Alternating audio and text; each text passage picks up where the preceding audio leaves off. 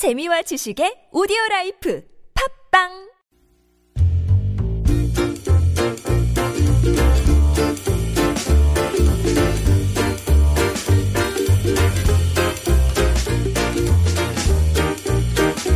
화제 현장을 함께 찾아가 보는 시간이죠. 리포터가 간다 순서입니다. 아, 이번 주에 또 어디로 가볼 수 있을까요? 정경민 리포터와 함께 하시죠. 안녕하세요. 네, 안녕하세요. 아, 진짜 날이 좋습니다. 네. 아, 그 오늘 뉴스 나온 거 보니까 어, 올, 올 가을 10월 들어서 네. 이번 달 들어서 오늘이 서울 공기 제일 좋대요. 아, 오는 길이 어쩐지 네. 쨍하더라고요, 정말. 그러니까요. 네. 진짜 괜찮은 것 네. 같더라고요. 오늘 어떤 소식 함께 만나볼까요? 네, 말씀하시는 것처럼 정말 날씨도 좋고 가을이 점점 깊어지고 있는데 가을을 표현하는 말이 참 많죠. 가을을 표현하는 네. 거요? 뭐가 있죠?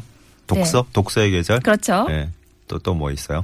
또 단풍의 계절이기도 아, 하고, 계절. 네 그렇죠. 그리고 또 수확의 계절, 아, 추수의 계절이기도 수확의 하잖아요. 네. 네, 특히 요즘 쌀 수확이 한창이라고 하는데 네. 서울 도심에서 추수를 해볼 수는 없지만 음. 그래도 쌀에 대해서 조금 더 알게 되고 또 간접적으로 체험해 볼 수 있는 곳이 있다고 해서 다녀왔습니다. 예, 예.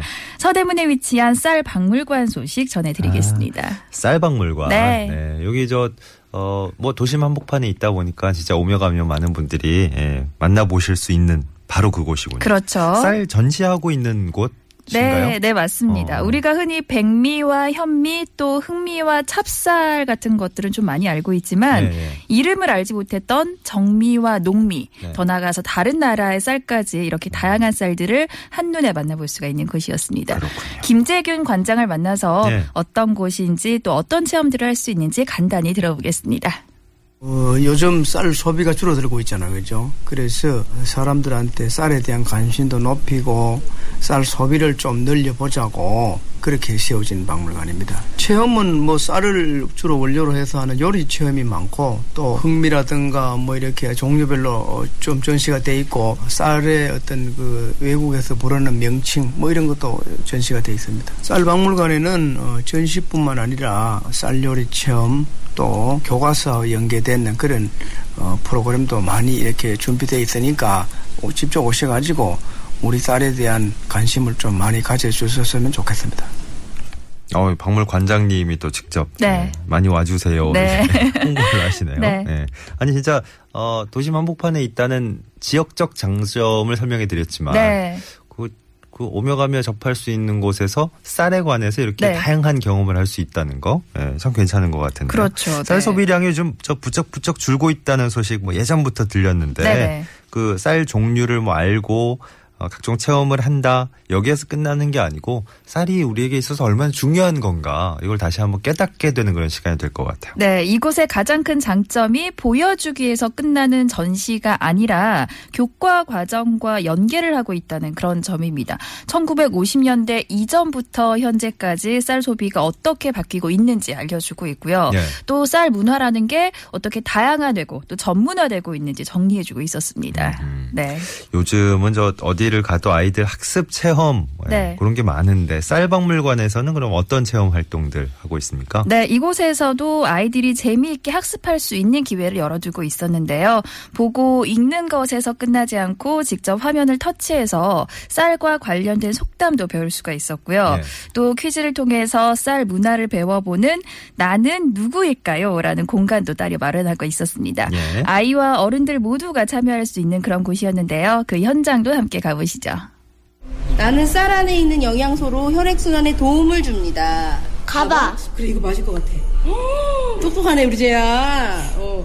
나는 우수한 영양분을 가지고 있는 검정쌀. 쟤 우리 엄마가 항상. 흥미! 그렇지, 흥미. 딩동댕 잘했어. 베트남 사람들이 부르는 쌀의 이름이 뭘까? 가오. 바오? 어디 한번 보자. 헉, 어떻게 알았어? 쌀. 어, 너무 재밌고 학습에 도움이 돼서 너무 좋네요. 글쎄 뭐 영양분이나 이런 거 저런 거를 이렇게 몰랐던 거를 다 내가 사서 보여줄 수는 없으니까 이제 이렇게 그림이나 이런 걸로 볼 수 있어서 더 도움이 되지 않을까라는 생각이 드네요. 퀴즈 푸는 게 가장 재밌어요. 필리핀이랑 베트남 쌀이 신기해요, 말이. 다른 나라에 쌀이 있다는 걸 알게 되었어요. 음, 네. 그렇죠. 다른 나라에도 네. 쌀이 있죠. 예. 그렇죠. 다양한 쌀이 있죠. 네. 아, 이게 퀴즈가 아까 제목이 나는 누구일까요? 이러셔가지고, 아, 우리가 이제 뭐. 알고 있는? 예, 뭐쌀 얘기도 많이 나오겠지만, 우리가 쌀에 어, 도움을 받아서 어떤 존재인 건가. 뭐 아, 이런 질문인 줄 네네. 알았더니, 아, 정말 저쌀 문화를 쌀의 입장에서 네. 나는 누구일까요? 네. 어, 아니, 그 맨 처음에 대답했던 게 뭐예요? 뭐, 저, 가바?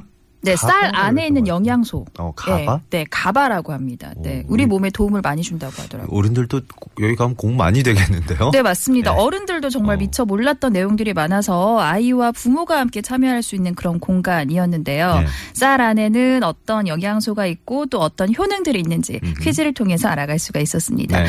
그리고 한쪽에서는 쌀을 이용한 전국 8도의 상차림도 보여주고 있었고요. 네. 뭐 현미 식초나 올리고당처럼 쌀을 원료로 해서 얼마나 다양한 식재료, 먹을거리들을 만들어내고 있는지 알아볼 수도 있었습니다. 그렇구나. 네. 아무리 저, 저 쌀 소비가 준다 준다 해도 아직 저 우리 한국인의 삶과 네. 쌀, 이거 뭐 정말 떼기 힘든 관계일 텐데. 네. 도정 체험도 여기서 해볼 수 있어요? 네, 이곳의 가장 큰 장점이 바로 네. 도정을 해볼 수 있다라는 점입니다.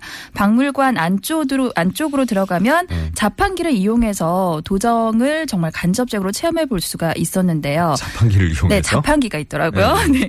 3,000원의 이용료를 내면 내 입에 맞는 쌀을 선택해서 도정을 하고 네. 그리고 그 쌀을 집으로 갖고 갈 수가 있습니다. 어. 네, 남이 아닌 내 손으로 도정할 수 있는 쌀을 먹어볼 수 있는 기회였는데요. 예, 예, 예. 체험하는 시민들 목소리도 담아왔습니다. 분도 선택을 하래. 여기 분도는 여기 나와 있어. 우리 뭘로 할까?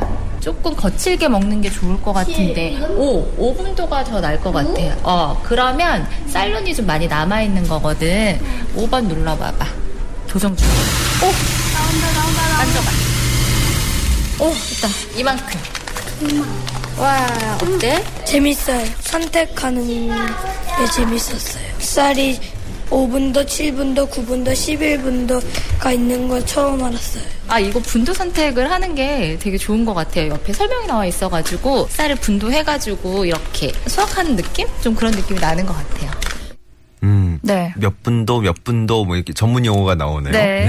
이거 이제 어 쌀을 얼만큼 도정을 하냐, 이 정도도 세기도 고를 수 있군요. 네, 맞습니다. 1분도부터 11분도, 12분도까지 있는데요. 1분도가 거칠고 음. 네. 마지막 분도가 좀 부드럽죠. 매끈하게. 네. 네. 예. 바로 도정해서 이제 이걸 가져가는 거군요. 네, 맞습니다. 도정 체험이 박물관에서 가장 큰 인기가 있다고 음, 하는데 그 네. 이유가 갖고 갈 수 있어서입니다. 3,000원에 1kg의 쌀을 담아갈 수가 있는데요. 어, 아, 1kg 나와요? 네, 오. 일반 시중에 나와 있는 쌀보다 가격이 저렴했고요. 예, 예. 아무리 신선한 쌀을 구매한다고 해도 도정한 날 바로 구매할 수는 없잖아요. 음. 하지만 이곳에서는 도정해서 바로 갖고 갈 수가 있기 그러니까. 때문에 아이들보다는 오히려 어머님들이 많이 선호를 한다고 해요. 네. 어, 여기, 여기 서 막 몇, 몇 가만히 내가 가져가야지 이럴 분은 안 계시겠죠. 어떤 네. 분들은 2kg씩 갖고 간다고 하시더라고요. 네. 어, 알았어요. 네. 쌀과 관련된 도구들도 참 많을 텐데 그 예전부터 쭉 우리가 저 농경 사회를 거치면서 네네. 쓰던 도구들도 아마 많이 있을 것 같고 이 도구로 또 직접 어, 각종 체험도 할 수 있다고요. 네, 박물관 왼편에 보면 벼를 탈곡할 때 썼었던 홀대. 그리고 벼의 껍질을 벗겼던 매통이라는 것처럼 농경 시대에 사용했던 도구들도 만나볼 수가 있었습니다. 이름만 딱 들어서 아직 잘 안 떠오르는 거 보니까 네. 직접 좀 봐야 되겠네요. 그렇죠. 어. 이렇게 박물관을 한 바퀴 둘러보고 나면 예. 쌀에 대한 생각이 조금은 바뀌게 되고 쌀 문화를 조금은 간접적으로 알 수가 있게 되는데요. 네. 내가 생각하는 쌀은 과연 무엇인지 직접 적어보는 공간도 마련돼 있었습니다.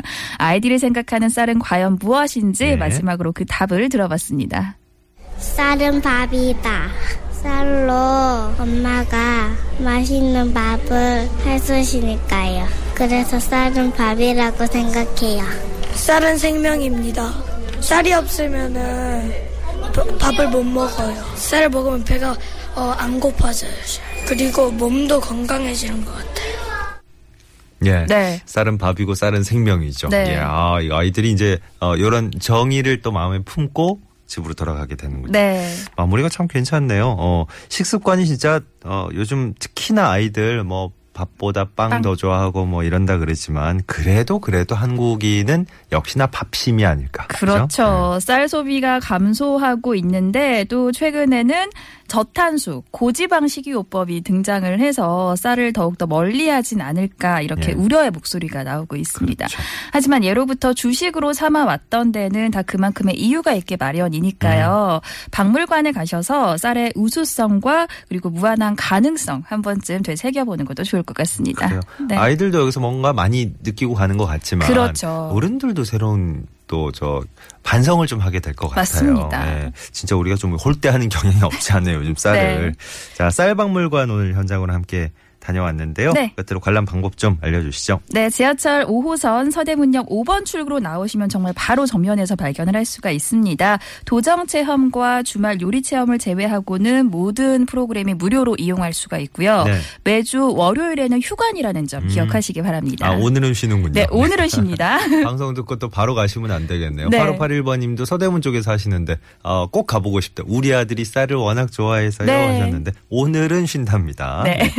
자 리포터가 간다 오늘 서대문에 있는 쌀 박물관 다녀왔고요. 어, 정경민 리포터와 인사를 나누자마자 지금 일부 끝곡이 나갈 텐데 요거 앞에 내레이션이 나오니까 미리 소개해드리죠. 여행 스케치의 집밥 일부 끝곡으로 들으시고 잠시 후 2부에서는 공동주택 집합 건물 관련 상담 김태근 변호사와 함께 오겠습니다. 정경민 리포터 수고 많으셨습니다. 네, 고맙습니다.